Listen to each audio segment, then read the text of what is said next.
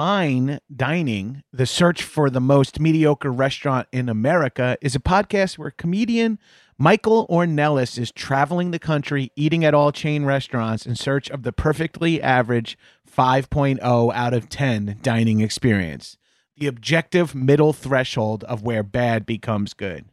Friend of the Doughboys, Marissa Pinson and John Glover were the most recent guests as they reviewed Costco's food court. It's a two part episode that covers everything from discontinued menu items to how many Costco hot dogs they could fit in their mouths. Damn, I wish I was on that episode. I'd crush that.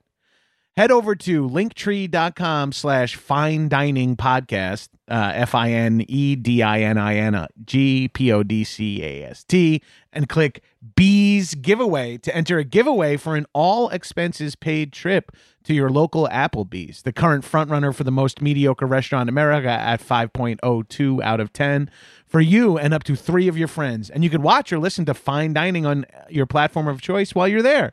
Enter by May 1st, and the winner will be announced on the May 8th episode. Disclaimer $50 will be provided for transportation along with a $200 Applebee gift card. I love doing those fast read disclaimer things. Go give fine dining a listen. The search for the most mediocre restaurant in America. This is a headgum podcast.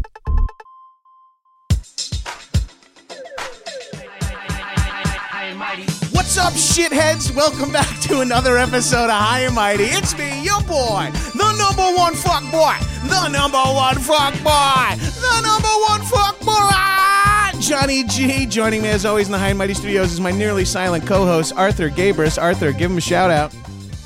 Nothing from Artie, and joining me in the High and Mighty Studios for a first-time guest, long-time friend, guys.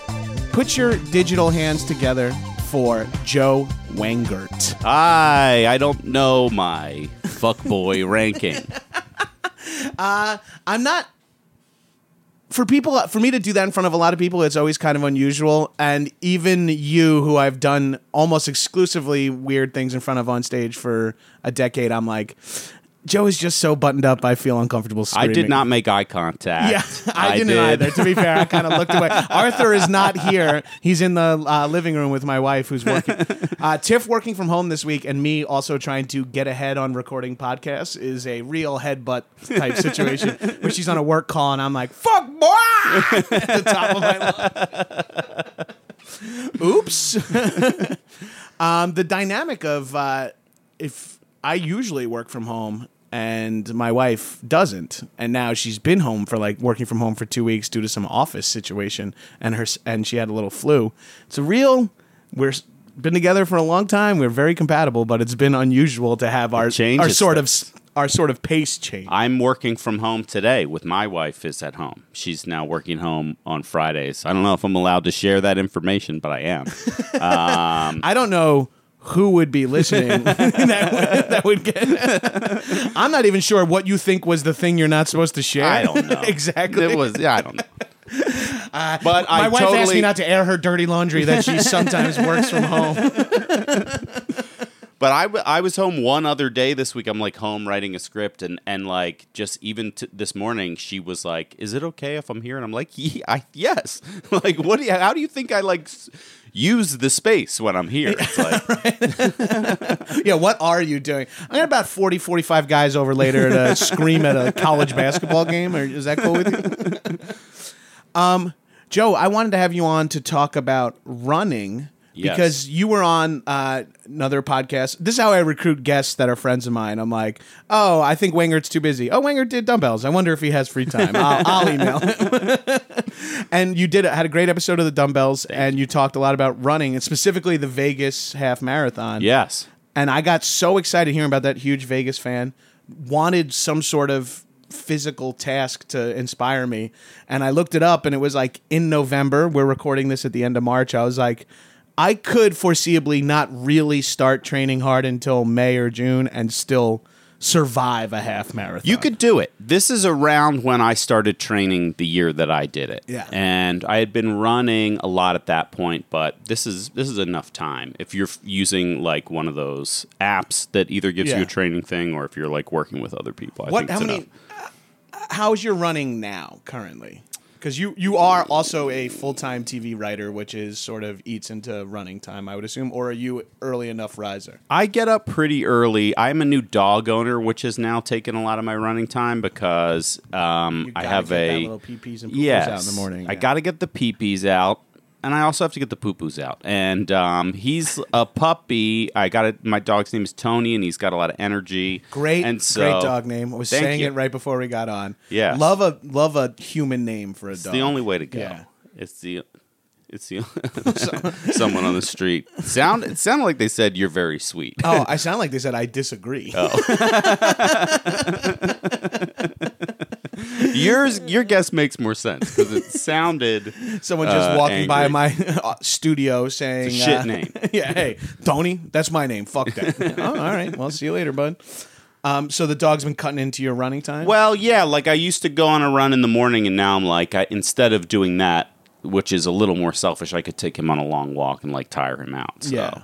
Uh, but I still try to do. Uh, um, Do you do like take him on a long walk in your running gear, dump him into the house, and then Yes. take off for a couple of miles? Is that yes, what you do? yes, yes. That's kind. Uh, that's what I aspire to do. Yes, But doesn't it doesn't always, always work happen, out. Yeah, obviously. that's what I've been doing lately with Arthur in the morning is taking him for his block or whatever and get get him going, and then take off myself because he used to be able to run with me, but now he's, I mean, he's a little dog, and so for him to run with me was funny because I'm like. 25 times his size, but we were kept the same pace because I'm so out of shape. he has such little legs, but now that he's gotten older, his pace has changed and it's even too slow for me. Yes, He kind of wants to like sniff stuff and piss on everything, so I can't really jog with him anymore. I haven't tried it with Tony yet because we're still kind of training him and. Uh, on casually on walks, I will go. Let's run, and we'll run up the street, and he loves it, and Yeah. he like tears off, That's and takes awesome. off. But I feel like if I did it with him at this point, I've only had him for a couple of weeks. I'm afraid that he's going to be like, "This is always what I do with this guy." Right, right. You don't want to set it up that when he gets on the leash, he's sprinting the whole time, and you're just like, "I'm hungover. I need to He get to work." he'll yeah. be dragging me around, yeah. um, uh, all 13 pounds of him. Yeah, Um, we gotta worry. We gotta talk about your leg strength, man. If Tony's dragging your ass. You're doing the Iditarod with a 13 pound mutt. I mean, I do a lot of running, but it is more like trotting than anything else. Yeah. Like I'm a, I, I keep a very slow pace. I think that's. I'm literally only intending to finish a half marathon. Yes, yeah, yes. I have no desire to succeed in any capacity, or even. I just want to say I have done a half marathon. My goal when I did it was to do it with like minimal walk breaks. That's my. That's my exact plan. yes, Yeah. yeah. Which is doable, and I think I may have said this on dumbbells already, but I did it with a group of friends. My friend Susanna did have a better time than me, and she was pregnant at the time, and I didn't know it. like they hadn't told everybody yet, but she made sure to tell me once she did let everybody know that she beat me at a half marathon as a pregnant woman. Um, yeah, I mean that's going to. I'm going to be lapped by like the Make a Wish uh, family that's like running. Like we're gonna. I'm going to carry my son across the finish line. They're going to just blow right past me, like a 70 year old dad swimming with a kid or whatever. have they announced who the uh, musical guest this year is? Ed? No, I don't think they've even really announced much. I'm like signed up to be alerted when registration opens. Yeah, Uh, I think it was Kid Rock the year I did it. because it's like the rock and roll half marathon Yeah. or rock and roll marathon or something. And th- this is the extent to which they drag that through the race, which is you, you have Kid Rock or somebody at the beginning, but then as you're running along, it's like local, I would have to assume like Nevada and California cover bands. Oh yeah, that are like, maybe playing they play every something. Friday at the Gordon Ramsay Steakhouse in Paris or whatever in the Paris hotel or some shit. It's like the physical opposite of everybody doing the run. Like it's like a bunch of like gross cover band dudes just like set up on the street. Yeah, I think ev- I think I'm gonna get a knowing nod from every single one of those bassists. hey, brother, good to see you at the meeting. Uh, it's on the strip, which I think was the thing that appealed to me the most. It's really great, and I like going to Vegas, but I'm also usually horrified by it while I'm there, especially walking down the strip because there's so many just like droves of people just Yeah. drinking on the street and like yeah, I don't dudes mind in- like being in a hotel, but like No. getting on the strip is always like I don't want to see all these people. Seeing the guy like in like a dirty minion costume, like Yeah. trying to get pictures with people, and It's like, a family in jean shorts, all holding like giant fucking like s- uh, three liters of uh, like a Long Island iced tea on a, with a necklace that like holds it around their neck, and you're like, Jesus Christ! what I always equate jean shorts with tourists, like with Yeah. like because that's what I, my the vision I have from living in New York of a tourist is a dude in like jean shorts with a t-shirt tucked in. White socks and white sneakers, drinking like a liter of Pepsi on the L train or some shit. Carrying a bag from the M and M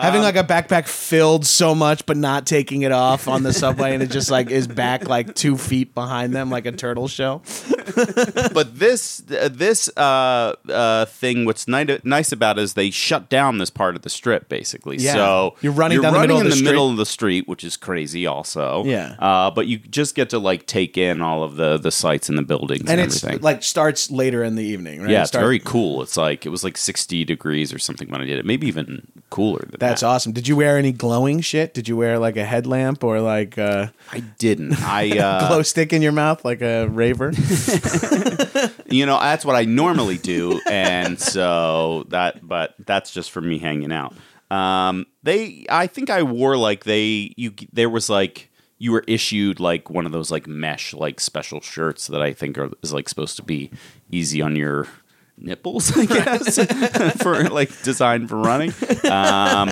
and it was Shit, I haven't even black and it said rock and roll on it and Oh, i sick. recently got rid of it because every time i put it on i was like what what, am I i'm wearing? projecting a false version of myself joe Wengert little bit rock and roll surprise surprise what if you just showed up to your day job with a uh, a bandana and a sleeveless shirt on and like jeans like with paint on them it would get noticed immediately. Right. There would be because people notice you. You're you classically are in the last few years I've known you started. I don't know. Have you always been like a suit jacket and button Yes, shirt guy? there are pictures from me in like 2002 in a blazer. And like now I've kind of like now I'm in my late 30s I've grown into the blazer more. Right, But I remember at that point like I oh, went I to remember a a, picture maybe. Oh, where I used to wear the blazer on stage when I'm doing fucking improv. I was wearing brutal. a blazer. like that's somebody should have Yeah. pulled me aside, basically. and you used to be a teacher, yes. so a blazer makes sense for that career. But that now you are a comedy writer where you can wear whatever you want. Yes, it was always the the the teaching was incidental to the how I wanted to look. I remember going to a bar. Uh, I had a friend that lived in Baltimore, and we went to some bar. And this surly bartender, when I like got up to order my drink, was like, "And what can I get for the philosopher?" And I was like, "Ooh," but he was right. I was like 22 years old. Uh, and Neil Casey's a suit guy too, and you guys have been friends for a long time. Yeah, Is that like a weird? Co- did you guys wear suits together at Delaware? We didn't. It was kind of more of like, uh, you know, like you go to college, you're like, I'm going to reinvent myself. Yeah. I think for me, it was like when I got to New York, I was like trying to project this, like, my image of like what I thought I should look like as a like an, a, like try to look like a, a class act in some capacity. we were committed to the suits thing up and i feel like the last time i, re- I the last memory i really have associated with neil and i both wearing suits. We were up for a writing job at a tv show. We made it to the point where we got to have an interview. This As is when we were still right. We were actually had stopped being writing partners for a while. It was one of those things where our friend who recommended us was like, "You guys should write something together. They probably won't hire you separately, but maybe as a team they'll hire you." Yeah, so you were ready to try try it out. Hey, I'll take it. and it was fun and we hadn't written anything in a while and we like wrote a pilot over skype or something over the course of a couple of nights and like we worked at nighttime for me which meant it was three hours later for neil because he was still in new york Which is completely reasonable for him. totally makes sense It- i he know can work from like 1.30 in the morning to 5.30 in the morning, sleep through the day. my memory grossly exaggerates things like this but my memory of it is him sitting like on a like fire escape smoking a cigarette like talking about Sounds this completely reasonable. thing. Yeah, And- like, with and like I was like- New York Times flapping in the wind. and I was in a CPA's office for some reason, and I was typing up what we were saying. Um, But we went. To, we had a meeting. He flew out here for the meeting, and we made the decision of. He was like, "We're going to wear suits, right?" And I'm like, "Yeah, we should wear suits." And it was like 150 degrees or something. and we went to get breakfast before the meeting and we were just running late and we were drinking coffee and we were just both sweating. So we walked into this meeting where everybody, now I know, writers' rooms are very casual. People are basically in their fucking pajamas. We walked into this meeting and we're just like sweating in these suits. And I, I can barely remember anything that I said in the meeting because of just like the fear and like the heat exhaustion. You're and you like the immediate the second you start paying attention to that, your little bit of self conscious trickles in. You start like it Oh, starts yeah. exponentially increasing the sweat or like how you feel. Like now you're wiping your brow and you're getting like red marks or getting hives. I know that exact feeling. It's and it was one of those like it wasn't a creeping thing. It was like as soon as we walked into the room, it was like we shouldn't have worn suits. and it's also a comedy job, so you can't be like we're this is kind of we think it's funny that we're wearing these suits. That's even worse. yeah, because they're like, not only do you have insane fashion choices, but you have terrible taste in comedy. hey, isn't it funny that we have suits on? Yeah, sure, man. Did you guys get that job? no, we didn't. I mean, I figured. it was a bad interview. We both fainted halfway through. That's the thing that stops me from dressing nice. Is I, I is at least maybe I'm project or making excuses. Is I get so hot so easily. Yeah. I'm like the like the the other cliche of like the fat guy who wears shorts in college, where you find yourself. Where you I peacocked all through college. All my clothes are fucking like neon and Haw- I wore Hawaiian shirts all senior year of high school, like and board shorts to school. I thought I was fucking. I don't know what I thought I was, but uh, that Did again. people did teachers give you shit about that or like was it just like this is accepted, this is who you are? Like yeah, it was kind of weird. I feel like I was. Teachers gave me shit about way more stuff uh, than my clothes. Like Mm-hmm. I was a monster to have in class. I was a nightmare. To, Mm-hmm. a- as as like hindsight being twenty twenty, like I thought I was charming, Uh-huh. but I definitely was like truly like objectively disruptive. Yeah, like I like I, I objectively prevented uh, someone who was doing God's work of teaching high school. I, like I ruined their day on a daily basis just cracking jokes or cracking like jokes, and then like you know, every once in a while, a slight escalation of that of like thinking it's funny to like throw a book out the window. And get everyone's like, I was never that guy, but I was always buddies with that guy, and I eventually like was able to control it more in high school. But in junior high, the only time I would ever get in trouble was basically for giggling because I'd be friends with a dude like that who'd be throwing the book out the window to make me laugh, and when I would get the giggles going, I just like would not be able to stop. And then it's one of those things where you're like in the situation and you know you're not supposed to be laughing, and it makes you laugh even more, like this this same group of friends we went to see a time to kill in the theaters Oh, and my friend did some bullshit like "You damn right, I did it." we're laughing throughout the whole movie and people are shushing us and it's like they should have it's Right, like a you're- serious movie yeah, you're, you're wrong. Uh, that's fun. It's funny for you for me to for you to say. Um, I've always been friends with the class clown, like the friends with the wild person, and because that is sort of s- like what your career is, Yes. right? You're like, I'm very funny, and I get I have very good taste in comedy. I'm not wild and out there, but put me next to a wild person, and and, and it works. Wow, that's I mean that's really like cute. It's like 30 years ago, 20 years ago you were like training for what you do best now. it's I I I taught middle school for a long time and I really do think by the time you hit like 7th or 8th grade like you kind of you're formed You're as your you kinda get locked you into that, yeah. And then I think it's like there's a long time where you try out different stuff but really you're like looking for the place where your personality sort of fits in, you know. And I think if you have like the privilege or the uh, capabilities to go to go away to school to get away from your family, Mm-hmm. you sort of choose like you split yourself I think between how you really are at 13 and how you think you want to be as an adult and you kind of like you add a little bit of what you think you should be or like you were saying like I, I became like I thought I was Van Wilder when I got away to college. I was like, this is who I'm gonna be. But really, that's the same person I was when I was 13, like an uh-huh. obnoxious, attention starved, like weirdo. Yeah. And I sort of thought I was creating this new thing, but really I was just being my. I had to be like sort of quiet and buttoned up in high school because I wasn't that popular in the beginning. And then now when I went to college, I was like, I'm a fucking god. Deal with this. Like just get like it, it was almost like taking the leash off when I got to college, like where I'm like, now I could be a real freak. I like I, it's true. Like I, I remember being at that age and like not having any concept that there were like comedy writers. Like I just you know Yeah. like thought that like you know David Letterman was just like The coming up funniest with all human- that yeah. shit himself. But like I definitely hit a point at school where I would use any opportunity to do any sort of like project or thing in front of the class as an opportunity to like write a bit. Um, like I remember like having to do uh proofs in math, like in calculus, and like every there was assignment where everybody had to like explain a proof in front of the class. And I remember my bit at the end was like after I explained the problem, I was like, or there's an alternative way that you can do this, which is you call Doug Turner. And then I like had all these slides that I projected on the board about just like calling the smartest kid in the class, which is what I normally did to fucking do my math homework.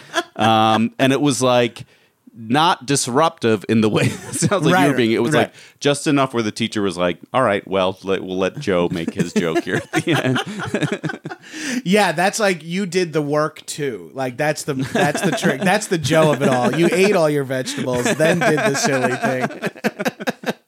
Mom, can I put on a show in the backyard? You have to do all your homework. Well, I did it already. oh, you little studious bastard. Uh, when did you get into running? I got into running when I moved out here. Um, I kind of had my years in New York where I got like super out of shape and I was like staying up all night drinking and eating a lot of like fast food and shitty food and stuff. And when I moved here, the first apartment I had had like a gym in the building. And then when I moved out of there, I didn't have that anymore. And so I was just like, I'll let Hollywood be my gym. And I lived. Uh, and you in- started doing like chin ups on the the Mann's Chinese Theater. I ran the stairs at the Hollywood Bowl.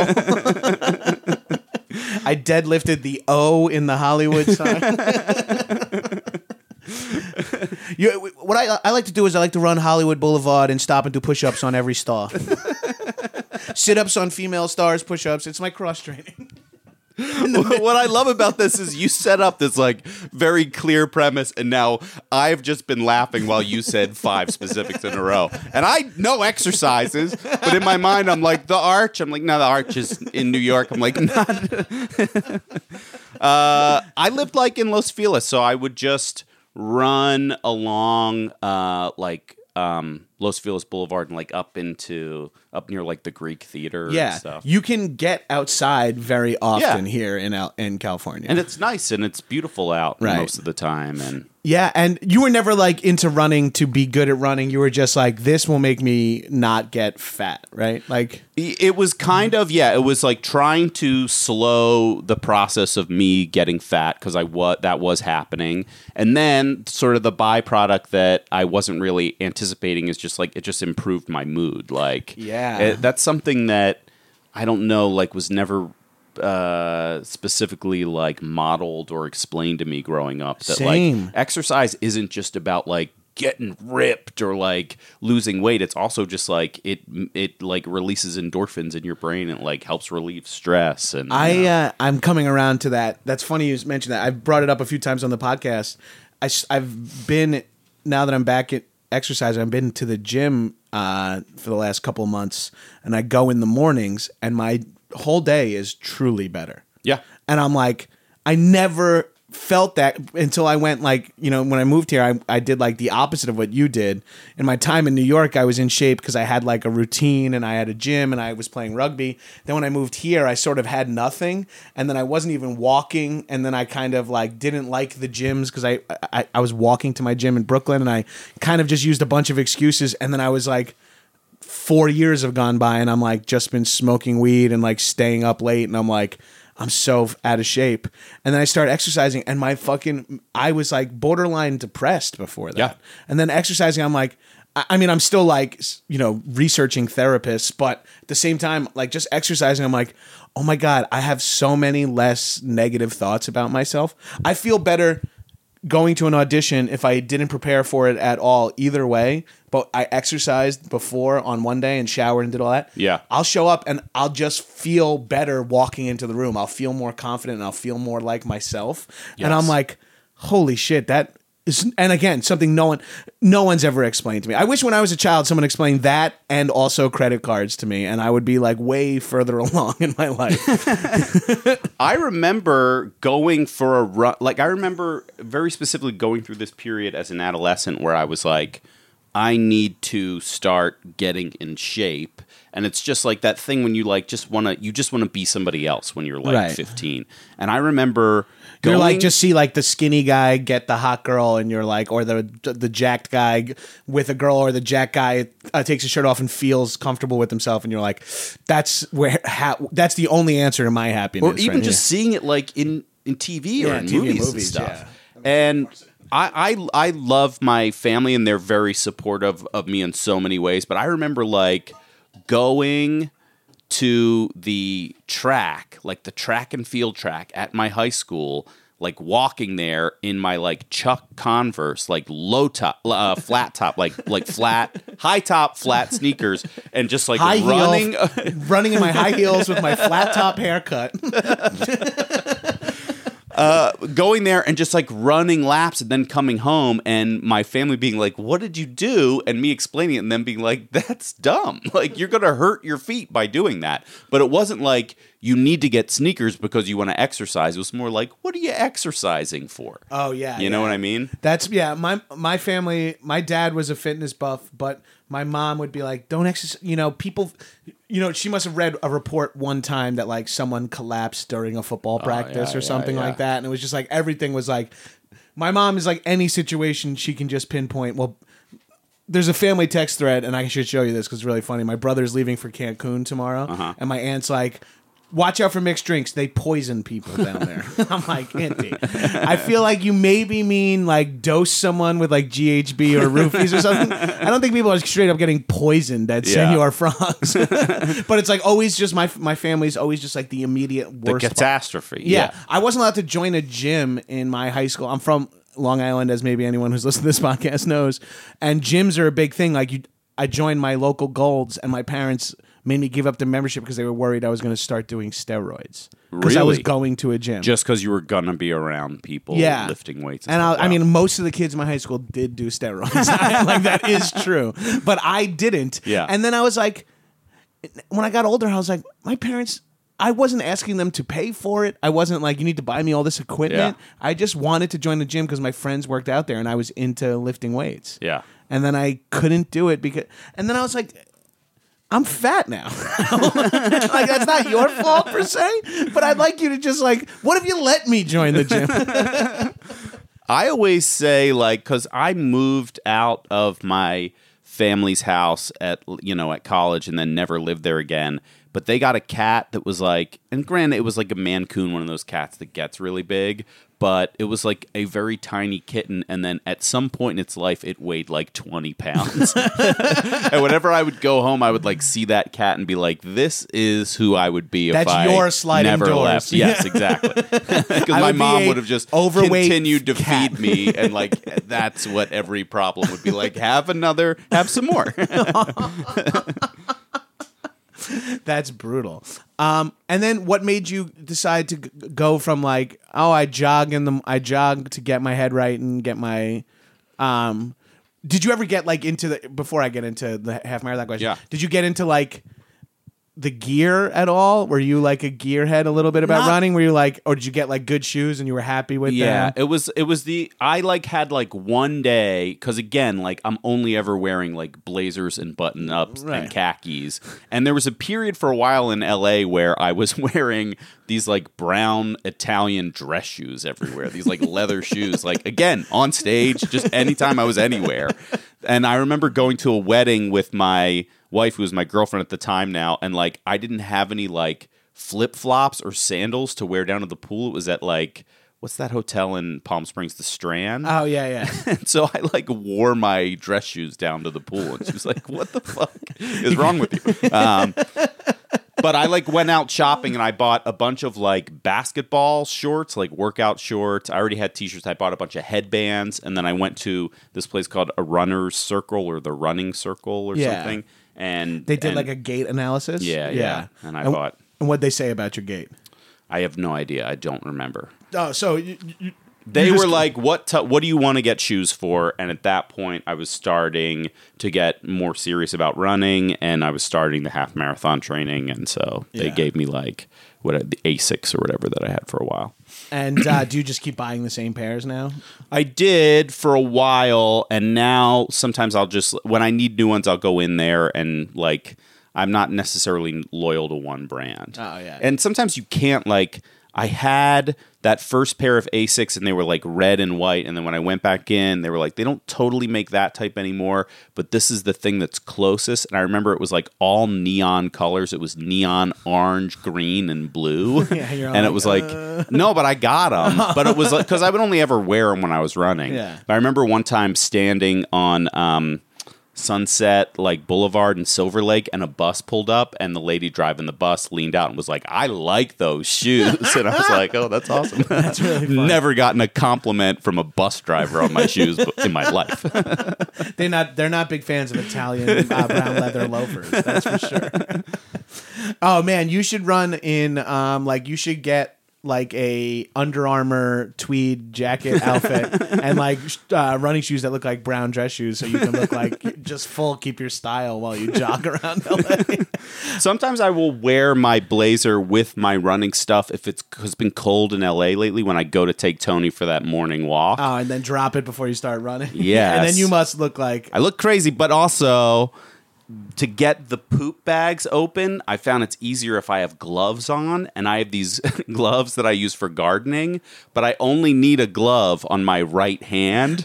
So I walk around in basketball shorts and a t-shirt with a tw- with like a tweed blazer and one glove. and Holly's like, "You look like like a cartoonish version of like a murderer." Yeah, you, dude. There are a handful of people in your neighborhood who have, between them and their significant other or their friends or roommates, come up with an entire backstory Oh, yeah. for you. I- it- They're, they're like, the glove guys out. The glove guys out. They're warning each other about me on like Nextdoor yeah, or yeah. something. yeah. When you join Nextdoor, you're gonna have to go like, "That's Hey, me,", that was and it's the poop bags are hard to open. yeah, I uh, I find myself uh, the only way to really get the poop bags open for me is to do like the lick your fingers and to get them apart, and it's kind of a weird thing to lick your fingers and then pick up shit, and it's like it just feels too like I, there is poop there, and I'm like okay, and then I go to lick my fingers, I'm like I didn't touch the poop with these fingers. Did I? I can't even like. It's just a poop bag. It's empty now. like I forget for like a split second. It's like too too close to shit to be like licking my hands. Yes. Yeah, I gotta get one I would glove. do the ripping, but then sometimes the whole bag rips. Yeah. and- Can't have that. Yeah. You're you're gonna master it though. You you know Tony's still young. You're gonna Hey, be the a master. glove works, and I don't care what my neighbors think of the one It- gloved man. You should keep just a glove and forget d- dog poop bags. You have a glove, you know, you just pick up the shit, walk it over, throw it in the garbage, leave the glove outside by your door, put it on in the morning. like a That's like Home Alone 4. We're the shit bandits. um what made you decide to take it up a notch to half marathon training? It was kind of more of like a social thing initially because the sort of step in between was I started doing like 5Ks and 10Ks and like it was just like people in my friend group like would all be do there was one like the Chinatown like 5K 10K is like a night similar sort of thing it's like on a Saturday morning and it's just like a cool part of town I don't normally go to Right. uh, I did one like where you ran through the Universal Studios backlot which was fun Oh, that's cool. Yeah, people love the Disney uh, run, right? Like people. Love, Yes. there's like all, and I and think people get dressed up for that one. Yeah. Like the Universal one, there was like you know you run through like one part and like zombies run out and chase you. Oh, and, that's like they fun. had like people in Whoville waving at us, and you know like little touches like that. You were I think they had people. Yeah, they had people dressed like uh, the the uh, Norman Bates from Psycho chased Oh, you awesome. at one point. um. Yeah, I had friends that ran a um, race in San Francisco, and they ran it in suits and dress shoes. Really? Just for like a bit. How Like, how long I race? think it was a, either a 5K or a 10K, but they're Wow. like one of them's like a real jock athlete, like rugby player guy. The other one is is an athletic guy, but he's more about just doing like weird stunts. Former guest of the podcast, Paul Young from the uh, rugby episode, little Australian dude, ran a 10K in a suit and dress shoes because he thought it would be a funny bit. um, I need to get started on it. When what app did you use for a half marathon? I have always used. I can't. I'm. For, I've used it so long that I'm forgetting the name of it. So it's right on my phone. So uh, Runtastic. Pro. Runtastic, Runtastic Pro, Yes. Runtastic Bro. um, where I'm I'm opening it up right now by accident, but you are there's you are like computer like you are a OCD about Yes. a lot of things. Yes. And did you did that come in with running? Absolutely, yeah. Yeah. With anything, like I just love to like have a schedule and like have a plan. Yeah. So the, eh, you know, you sort of like select the thing that you're training for, and then it gives you like a bunch of tasks. And like I'm a big like to do list in the morning of like check off my tasks sort of person. And oh yeah, okay. I can't I can't do it without and there's shit on here that makes no sense too. That's like cut nails. like Oh, you gotta put a couple on there that you know you're gonna achieve. I Right, you gotta get that. the momentum going. Yeah. a couple of checks get it going. Yeah, yeah. I'm a big fan of add like uh, my to do list has like who to email and like all that stuff going on, but then there's also things like move laundry basket. You know, like just like shit while it's on my mind of what I have to do. Yeah. When my therapist tried to get me into like self care routines to sort of combat my like overscheduleification of my entire life. And I sort of got to like a happy medium because he he was in this thing where he's like, you're trying to like make yourself work every second of the day. You need to take care of yourself. So now I do all this stuff in the morning, but it is on like a list, so I still get to like check off. you- like I meditated, I checked, I completed a task. You know. Um, so the app was good for that because it would be like you should do this sort of run today and then take a rest and then do two days of these length runs and then have a rest day and so just getting on that sort of schedule helped a lot. what was that like averaging? Like four runs a week? Or I think so, yeah. And I- for a couple of miles each one, some of them like way longer or Yes, I sort of kept the basic plan that would have me do is just like now it's my uh, running diet or running regimen or whatever you want to call it, just moving forward, which is like it would be like somewhere around like a three mile length run during the week.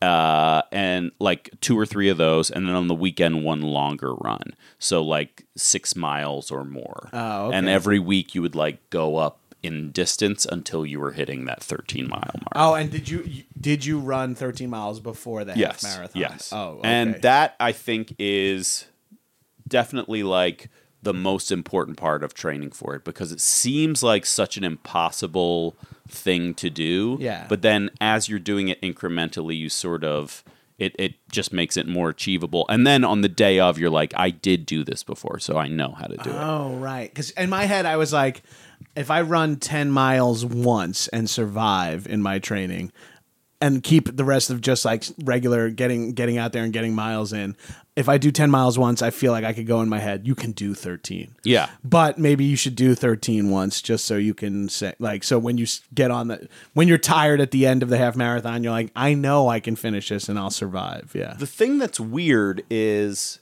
you do it. You do a half marathon. Right. But I think part of the motivator, at least for me, was like, I want to like say or tell everybody I did a half marathon. Yeah. So you like do one, but like you don't get a medal or you don't I didn't really feel like I could say like I did a half marathon because I get I did the distance of one, but Right. I was just, you know, Wasn't in a race. Exactly. Yeah. Yeah. Oh, that's interesting. I, my friend Meg helped me train, and a bunch of us who all were doing the the race together. Kind of was a more experienced. She had run a marathon before, and she had done a bunch of running uh, runs. And she had us do a run here in LA, which was a good. The 13 miles were here in LA, and we like ran up in the hills, like up near the Hollywood sign. And so it was like during the day, so it was a lot hotter. It's a lot different climate here, and that was like really good preparation. Because then when I got to the actual half, it wasn't nearly as hard as that. Oh shit! Yeah, maybe that's the move. Because Yeah. nine for me, like going up those increments, you know, I'd be tired, but it was like I can do it, I can do it, and then once you get to nine miles, it's like a whole different. because that's thing. like that's like becomes over harder. an hour. yeah, oh yeah, Yeah, for sure. easily. For Like- me, definitely. Yeah, for sure. I think I mean for me, I'm looking at probably four miles is an hour. Do you know what your mile per, what your like time per? no, not not is? Currently. I've got. I'm starting to learn it, and it's not fast. Yeah. No. Uh, yeah. I've. Uh, I need to really pick up. I've never enjoyed running. I uh, the joke I always make is like I don't want to run unless I have a ball or I'm trying to get someone who has a ball in their hand. Like those are the only two things I, that make running make excitable for me. Is like, am I tackling someone? Am I scoring something? So I've never really run for fun. I mean, I've done a f- I've done a few 5Ks and I've done I used to run for like training purposes, but now I'm like, this is the first time I'm gonna try to be our. I would I have to spend six months being like a runner. Yeah. Yeah. Which What, is what do you what do you listen to when you run? um, I used to I I used to listen to uh, whatever music I wanted. Then I got really into Radiohead when I ran because it was Mm-hmm. like a lot of just like dun dun dun. Like if it's like that metronome kind of music. Yeah. But lately I've been listening to podcasts, and I don't think that's the right move. But Oh, for really? me, it's just sort of like a good conjunction of like I want to listen to this, and I got to be outside for a half hour. Yeah. that I found that like listening to like music that like gets me like pumped up or uh, not to sound too many hey kids to get pumped up on my run but like that only took me so far and at a certain point the podcast helped because like what i would do is i would run to the reservoir and then just go around the reservoir which was like two miles for as many laps as i needed to do to Uh. get the rest of my mileage and that gets boring after a while because you're seeing the same scenery Right. unless if there's a lot of like weirdos out walking around the reservoir. so if it was a podcast that I really like to listen to, it would kind of help the time pass a little. Oh, that more. makes sense. Yeah, and I guess if you're not trying to make pace or anything like that, it's just good. Yeah, because I was thinking like, uh, I'm trying to get into audiobooks too Mm-hmm. currently, and I'm like, I wonder if this is a good combination. If I'm going to need to start being with headphones on and running. And Yeah. Did you always did you run outside always, or were you ever on treadmills? Uh, I, If you I've done treadmills. Yeah. Yeah. like whenever uh, whenever I'm like at a hotel or I'm traveling or anything, I'm Yeah. usually doing a treadmill. But I prefer to be outside. Yeah. I Uh, feel like at a, on a treadmill, I kind of push myself to go faster a little bit more to get it over quicker because that boredom right. You're like, uh, in. yeah, because it, is fucking, and it, it's not vitamin D, fresh air, sights, humans. Like that's why running outside, like getting on a treadmill, seems brutal, but necessary if I guess if you have to. Yeah. I I- we went we were we went away for Fourth of July and we were out drinking. Uh, all night, and then you got up, and I, I, when I woke up, you had just come back from a run. Yeah. and I think if you go for a run or like work out on a day on a weekend away, that's like to me a monk's level of like discipline. you know what I mean? Like I said to Tiffany the other day, I'm like, I went to a Hollywood premiere party and didn't have one drink. I had like 12 seltzers, Uh-huh. and I felt truly like I ascended. You know what I mean? Like I, the way I was believe, like I was like, I'm capable of almost anything. Yeah. And all I did was like take a night off drinking. And Yeah. so like for me, I can't even picture a world where I'm like, I got to go run on a Saturday morning while I'm in so and so. But if you're training for a marathon, like you kind of got to get your runs in. And now for me, because it's been a couple of years since I've done that race, I just need to do that just to like not feel sleepy. Like I went away for New Year's with another, my wife and I went away with another couple, and I like went on a long run like in the afternoon. And everyone was like, "What are you do? Why are you doing this long run now?" But it was because I wanted to stay up late for New Year's Eve. And if I Oh. hadn't done that, And you it's just- this weird thing of like you have to push through this long thing that seems like is going to make you really tired, but it actually It just makes you better. Makes your whole day better. Yeah. Oh, that's are uh, were were you are you the type of person that like cuz because are you self-driven enough or do you need like like for me, I think the only thing that I couldn't build myself up to a 10 mile run if I didn't have like a chance of embarrassing myself at a half marathon. Yeah, I definitely. Uh, now I find that more often than not, like my long run on the weekend ends up being closer to the low end of like six miles or something, Okay. just because it's like you're a combination of things of like I'm busy or I've got other shit to do, but it's also like yeah, I'm not building towards that thing. Right. It's like, do I really want to do eight miles this Saturday for no reason other than like I did six Yes. last week? Yes. like last year, uh, I got married last year, and my wedding coming up like helped with that because I was like trying to lose weight for that, and and You looked I- amazing in that dress. Oh, thanks, man. Thank you. Yeah, and I made it myself. You know, so It was one. You wore one glove, a wedding dress, and a tweed blazer over it. Um, what uh, are you? You're a morning runner. You Yeah. Mm-hmm. prefer the morning to run. Yeah. Yeah. Because is it the matter of getting it out of the way, or is it ma- like the whole day's improvement type situation? yeah, both of those things, and Yeah. uh, I find it harder to get the motivation to go out on the other end of the day when I'm feeling tired. Yeah. Um, I, I never don't consider- like running at night as much, just because I'm a mostly fear-based person, and I am like afraid of just The coyotes, uh, one-gloved murderers, like anything that might be out there. uh, someone who's specifically looking to kill people who wear one glove, or people who wear one glove and murder people, whatever one glove murderers might be out there.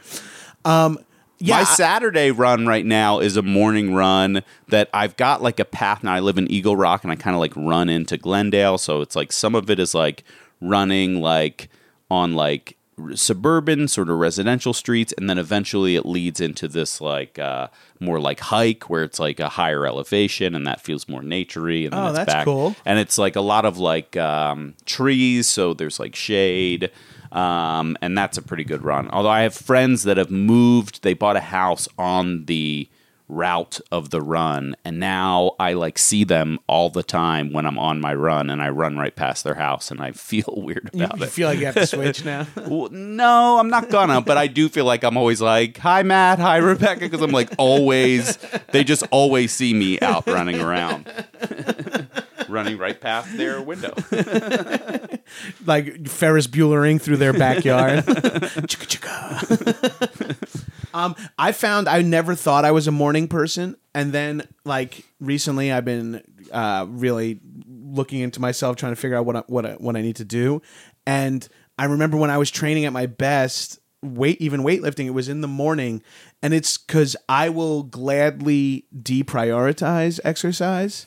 But if I just get up and do it, Yeah. I can make bad choices for the rest of the day, quote Yeah. unquote. But I am also less likely to make a bad choice once I've exercised. Yes. Sort of if I lift in the morning, I'm like, well, I'm not going to eat shit lunch now. But then if Oh, I that's interesting. If I'm saving it for um if I'm going to work out at the end of the day, I might eat a shit lunch and be that's the reason why I don't go to the gym. I'd be Oh, like, wow. oh, you know what?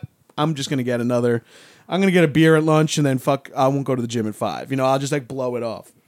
Excuse me. It's all I'm like a reward sort of based person. So that is another like thing that's motivating me where it's like, well, maybe I can get like a sandwich or something for lunch instead of a salad if I go on this run in the morning. Right, or like, you've earned it. Yeah, or I can have a beer or some like like eat a snack or something when I come home. That's how I feel about the Vegas half marathon. Is like if I do the Vegas half marathon, I'm allowed to go directly to a buffet. It is what we did. wild. Yeah, yeah. It is what well, we because you were with Kula from the buffets episode of High and Mighty, Like, uh, it- Ku- we- buffet expert Chris Kula. So we would have been going there anyway. right, exactly. And but you was- earned it. You were allowed to do whatever you want. You ran 13 miles. you're so hungry and your body needs so much like energy at that Right. point that it really is I don't normally like buffets because I want to eat everything that's there but I know I'm going to be full after like a normal amount of food.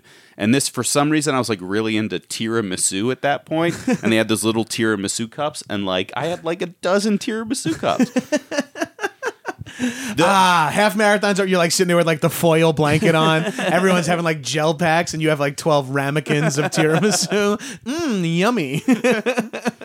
we we had a bunch of friends who came up, including my wife, who didn't run the race and just like got, got drunk and were like smoking cigarettes while we ran the race, and then they like met up with us at the buffet and then like also went to the buffet. so it was like a really odd. It was like a bunch of like tired, sweaty like people, and then just drunk people. Uh, yeah, I think that's what's going to happen with my group because like Tiff is not going to run it, but she said she wants to go, and Yeah. uh, th- my friend that's going to run it, his partner doesn't want to do it, so it's like, all right, well, we'll figure it out. Um, that what do you listen to? So podcasts now? Yeah, mostly that. And sometimes I will listen to music or like I'll make a playlist or something, get into that. Uh, If you if you have 20, f- 24 free hours to design a playlist, if I make a playlist, like that isn't like something that is like a highly ritualized part of my life. well, I know I'm just picturing you making a running playlist and what that would be for you. I Like, made one for that half marathon and it was like, yeah, it was like a weekend probably. of just designing like six hour uh, playlist. yeah, and of- trying to think of like what's like a good like what's a good like kickoff song and then like I know I'm gonna get tired around like mile six. So Right. then like what's a bunch of stuff I can put in there and like Oh, that's fun. Yeah. Oh, interesting. I might be doing that same Yeah. thing. I might be making a full. But then it's weird because you're running past bands playing music with your headphones on. It right? was really super rude because, and you and m- the majority of the people were doing that. right. So. Yeah. They 'Cause have- people want they their had to own have thing. known that Yeah, when they're yeah. getting into I it. would not.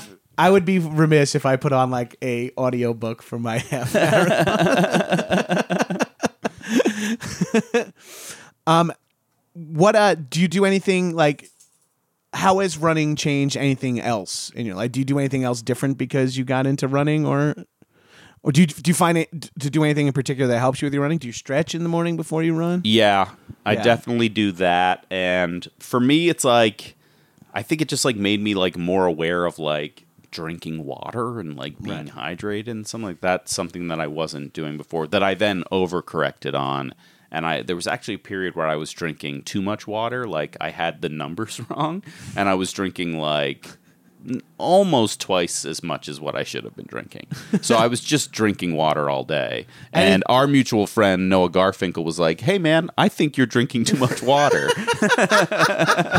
after For Noah watching me, something after like watching me like drink a bottle of water in the writers' room and then get up and immediately fill it up and drink it all again, he just like over time clocked it. And I think I was like pretty defiant. Was like, "No man, You I'm right." pissing like three times an hour. yeah, uh, I drink I drink a shit ton of water. That's like a holdover from old meathead days of like when I was in college, like all the meathead guys, we would like carry around a gallon water jug Yeah. and like drink it over the course of the day, like until it's like backwash at like three thirty and just fucking finish it and then go to the gym. Uh, but could you drink too much water? I think so. I think you have to like be drinking like a, a lot, a lot. Yeah, it would like I mean, I what I noticed after I stopped doing that is like, yes, I didn't have to go to the bathroom as much, like, and I was feeling bloated because I was having too much water. that makes sense. If you start if you feel Should have been able to figure it out without Noah's help. Yeah, you know all the signs were there. It's one of those things where I am too like I just got the number wrong in my mind, but it's something I looked up at some point. And that's so, so I'm always afraid of like you know when like they come out with like a scientist will come out with a study of like actually red wine is good for you. Like I'm so afraid at some point that they're going to come out and they're going to say this thing that I do every day is actually really bad for you because I've just been doing it because somebody told me to. That's really like you saying like I got the numbers wrong on how much water. Like, like I'm sick every day. I piss three times an hour. My coworkers are saying I drink too much water, but I swear I read this article that said. Like, what article? You're like I can't. I don't remember where I read it. You're like, but you put so. It's so true though. Like, and then imagine. Well, it, it was because what I had was I was like, I think I should. I forget how many. It was like this many of these. Like I have like one of those metal SIGG bottles. I was like, Right. I should drink x amount, x amount of these a day, and every day I was like. Fuck man, another day. At the end of the day, I just couldn't get the, my water done. And it's like that should have also been a red flag. Yeah. That If if, you're I'm actively actively, pursuing- trying, and at a certain point, my body's like, no more water now. driving home from the Fox lot to Eagle Rock and not pissing your pants must Oh, have been impossible. yeah, it was yeah, uh, always. always having to go. Not always pissing my pants. Always like coming home always. and like Full- full move out of the way to my wife so that I could get to the bathroom. It was crazy. Oh man, is there anything more humiliating than when you're cohabitating with a significant other? Wow, that was two words I never use. like living with my wife, but uh, when one is cohabitating with sig of and gets home and you only have to go so bad to the bathroom. Like I've you feel like a a scum like you walk in the door and you're like Shh, quiet quiet quiet quiet quiet you're like you know you're like don't get up don't get up. You just like charge to the bathroom. And like it's happened to me a few times obviously and surprising probably no one including you or listeners. Sometimes it happens with when I have to take a shit so bad and I like pull up in front of the house get out come in and like T- I, Tiff hears me like open the door. She goes to like help me. I go out of the way, out of the way, out of the way. I'm like my shirt is unbuttoned, my pants are undone. Like I'm at the door, and I'm just like out of the way, out of the way, and I just like slam the door. And I'm like, oh, and she's like, well, uh, hi, honey, and I'm just like, oh, thank God, I fucking diarrhea in my toilet instead of my car. And she's like, well, dinner's gonna be ready in a half. And I'm like, I'm sorry, I'm so gross. The traffic is so bad here. It's got it's got to be happening constantly. I now I used to every once in a while. I think the first couple of years you live here, you go like, I kind of go to the bathroom, but it's like all the way in the back of this place. It's like I don't want to go. I'll just fucking. There's a line. I'll just get in my car and get out of here. And then like it's only 20 minutes. I could wait 20 minutes, and then something happens, and it's a 35 minute ride. Yeah. And you had, and you're like peaking of how bad you have to pee or poo. Yeah. And now I'm just like, if I remotely feel like I have to tinkle, I'll, I won't. As a 36 year old man who drinks a lot of water, and now uh, the older I get, the like more frequently I have to urinate. I do not. I always pee like as close to the start of a movie or as late to my t- leaving some location. You know what I mean? Like I'll be like completely car completely packed to go somewhere to like drive to Palm Springs or whatever, and then Tiffany will like finally be ready, get in the car, and I'll be like, I should just pee one more time, and I like go over the toilet and it'll be like drip, drip, drip, and I'm like, okay, You get paranoid. yeah, I'm so paranoid. And I'm like, it happens so often. I don't want to be the guy that has to stop. And I, not, I have it, you bringing up movies. I have missed key sequences of movies because I've had to pee and couldn't hold it. It's mainly during this period where, again, drinking way too much water. yeah, and also this is not uh, complete, but movies are now standardly like two hours and 25 minutes long. Like, I, I have just terrible luck for when I like pull pull the trigger on that, and I have two examples of like I went to see uh, Django Unchained with my friend Brian Galaban, oh. and do you have you seen the movie? yes. There is like a very like bloody slaughter right towards the end. I got up, I guess, right before that started, and then came back and like half of the characters that I was watching were dead. and I leaned over to him and was like, "What happened?" And he was like, "Fuck you." He's Yeah, like, yeah. "There's no way for me to explain what you just missed." Like, I'm like, just sorry. See it again, Joe. And then the movie Whiplash. Do you, have you you've seen Whiplash, the drum movie? oh, I was like thinking of Drew Barrymore's uh, roller derby movie, but that's Whip It. yes, Whiplash. Oh, I missed the most important part of Whip It. but it was funny because you're like, "Have you seen that?" And I thought you were doing it as a bit, and I was like, "Actually, I have." oh, Whiplash, no, uh, Nate Lang's Whiplash. was that wild when you saw him in that? Oh, yeah. because I.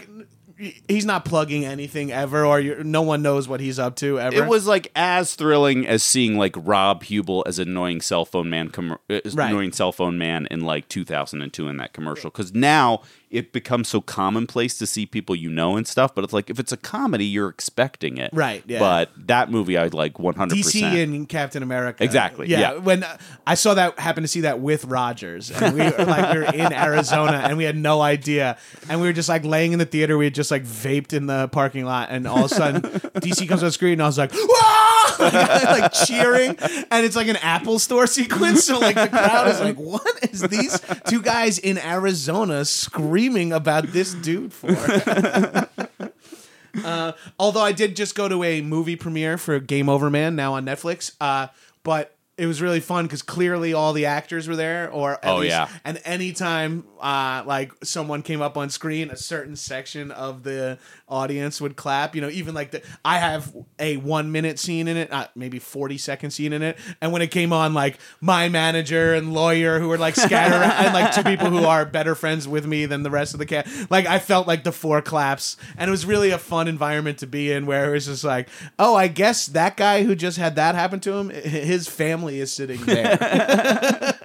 I went to see Kong Skull Island the night it came out with like a big group of people Of all Eugene's friends, and yeah. Eugene is like not the biggest part in it, eh, so it definitely felt weird that we were like cheering his commando. Um, and but and then continued to for the rest of the Right, movie. and he has like he has like four moments where he's like very like visible or it's about him, and I felt the same way when I watched I've it. never been so nervous during a movie. Like I've never been so invested in an action movie. Every time I was like, he's gonna get killed by one of these big spiders. Like I've never cared before. and even if Eugene were to be killed by the spiders, it affects nothing whatsoever. Yeah. and you're still stressed. oh man, that But, was. But Whiplash, I got. yeah. Did you see that movie? Yes, love that Right, uh, the car. crash I've seen Whip scene. It ten times, Whiplash once. I got up right before the car crash scene, and I was working at the show uh, Idiot Sitter at the time, and Yeah. Jillian Bell was like obsessed with that movie. And then I came into work the next day, and I was like, I missed some big thing where it's like it's a car crash, and then he's got a big audition. I missed that part, and she was like. I'm getting you a screener of the movie. and she like watched me watch the scene. Because she was like, You can't not watch that scene. Like the next day at work, she like had a screener and then watched me watch because I missed the best scene in the Right. And it was the best scene. yes. That's that really reminds me. One time I saw Rocky Balboa, the Rocky sequel before Creed, like Yeah. that shitty. That wasn't after Rocky Five. I saw it in the theaters at the Cobble Hill Cinema in Brooklyn, and literally we're sitting through the whole movie, and it's fine. It's not a good. It's not a great movie, Uh-huh. but all of a sudden it's like, well. I don't know if you're going to be able to handle this guy, but we're going to make you as strong as possible. We're going to give you bo- weapons of mass destruction, like that hype that leads up to dun, dun, dun, dun, dun. Yeah. And as the music starts, two guys in front of us get up. And I'm like, yeah, I gotta go to the bathroom.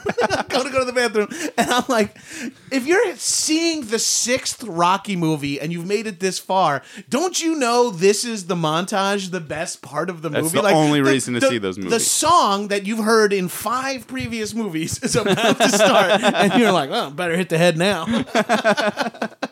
I really got to see how it ends, not like the most thrilling part of the movie. I, I couldn't believe it. I could, and when they came back in, like towards the end of it, they were like, "Oh yeah, yeah." I was like, "Get the fuck, sit down." This is my favorite part of the movie is watching a seventy year old man lift weights. it's so sad. It really is. Uh, I played Rocky Four, the training montage, as we pulled up to the rugby match for my birthday. Oh yes, yes. I heard about this. playing Rocky Four on a DVD player in a coach bus full of fifty co- comedians and gay dudes is pretty exciting. Um, Joe, do you have any advice for me as I embark on my running uh, journey?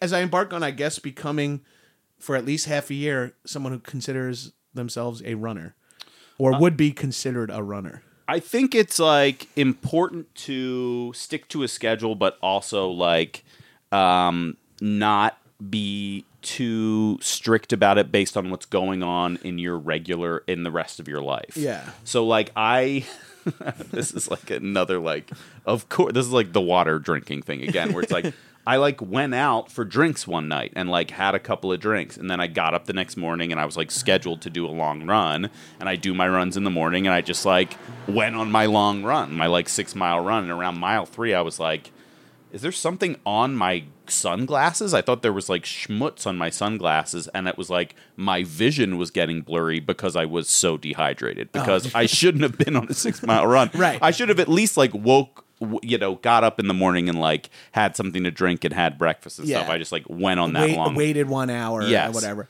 So Um, it's like just remember that it's okay to like get off those schedules like based on yeah. whatever you're doing. Do, do you run on an empty stomach in the morning? I do, yeah. Pre coffee or post coffee? Pre coffee. So you run and then come home and have coffee. I got into this thing a couple years ago where I'm like, you have natural energy when you wake up, and a, and you feel tired when you first wake up. But if you can push through that, you do have natural energy, and you don't really need coffee until you've been up for three hours or so. That's my Wow. radical opinion. Uh, so I usually have my cup of coffee around like nine thirty, and I get up around like six or seven in the morning. Oh, jeez. So the first like 10 minutes are rough. Uh, but once I like, and actually, that's the great thing about having Tony now because he like kind of forces me to like I don't hit snooze anymore. Right, right, 'cause I'm gotta- like afraid gotta he's gonna up. shit in my house. Oh, yeah. So I get up and get dressed and like take him, and then once I get going, I'm like going and I'm good. The food thing, I sometimes would eat before I would run, depending on if I was doing a later run, and I stopped doing that because I had a crazy allergic reaction once, and my Oh, yeah. doctor was like. You might it might have been because you ate this thing and then you went running and like there are certain like nuts where it's like if it's already in your system you won't have an allergic reaction but then the exercise it was Like like, activated it? exercise induced anaphylactic uh, Oh, shock. jeez, yeah. Like my ears and my face blew up, and So I you, like that's something you have to test because if you have to eat before you run the half marathon, you better not try something. Well, that's what everyone says: is don't try something new right before you yes, race. yes, Yeah, yeah. yes, yes. It's not like I'm gonna Oh on- yeah, before a big run like that, you've got to eat, Yeah. of course. But Oh, interesting. 'cause Normally I I'm, I'm don't. I'm thinking of when I start getting into runs, doing it in the morning on just coffee. yeah, um, like just have a cup of coffee, take my shit. Uh, my GI, my GI issues are my big concern with running because like in the morning, like. But the it's thing is, part of it for me now. Like Yeah? that is part of The what run helps you. What guarantees that that will happen before I have to go to work, which is another motivator for me to run Oh, because yeah. no one wants to be the dude that's shitting at work. yeah, no one wants you talk about getting home from somewhere and rushing into the bathroom. The last thing you want to do is like arrive to work. They're like the meeting's in five, and you're like can't, can't, can't, can't. And you like charge past them with your fucking drop your bag in the can. You know, like that was the thing at New Girls. Like we're on the Fox lot, so, so uh, there were like different levels of people where if you did have to shit at work, like how much courtesy you and you show your coworkers and how much privacy you need. Yeah. So I was a person that was like, I won't do it on the third floor. I will go up to the. I will go down to the second floor, like not the floor that New Girl is on, Right. But like, sorry, the Orville or whatever. I shit in your bathroom.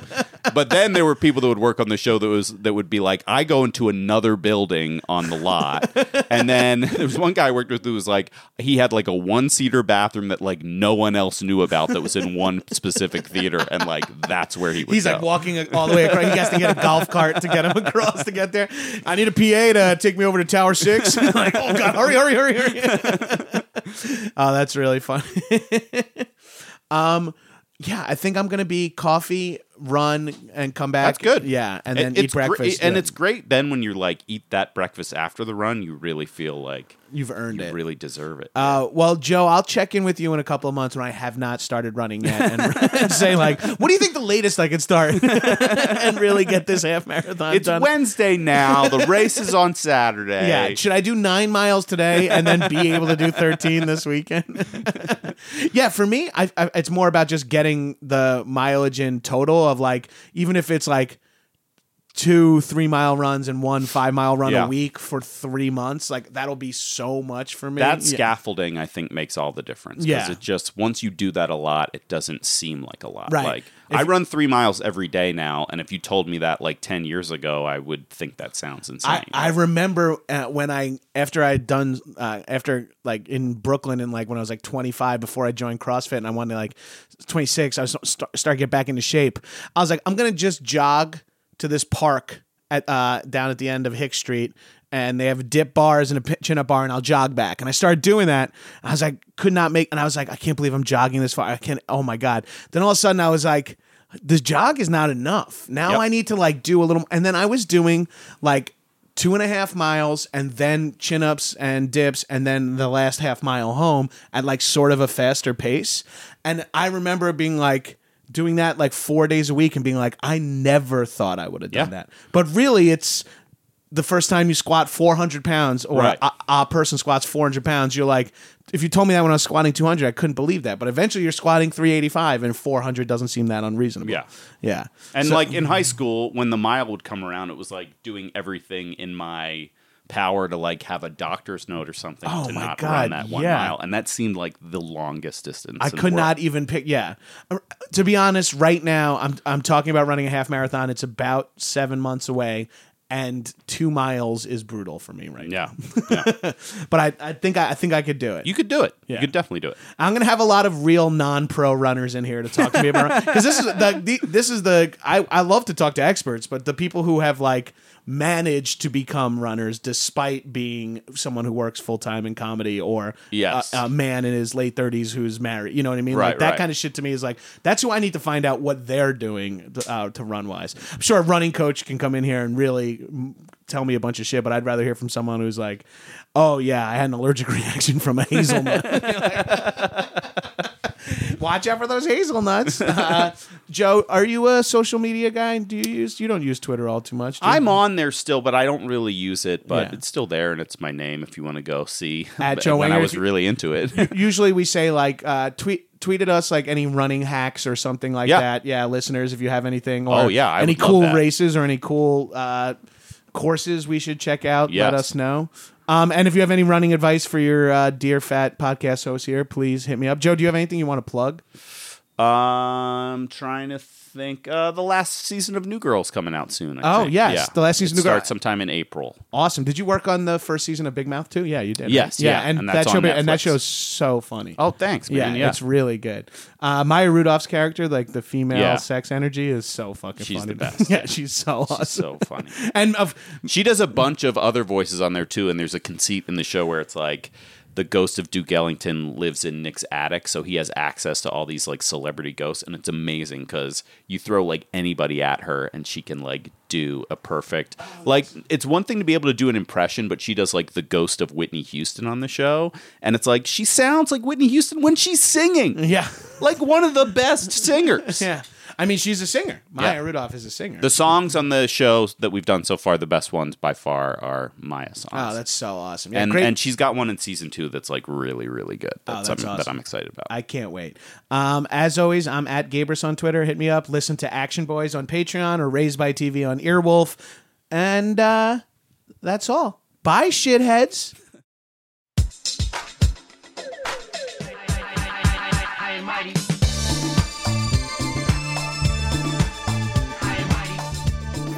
That was a headgum podcast.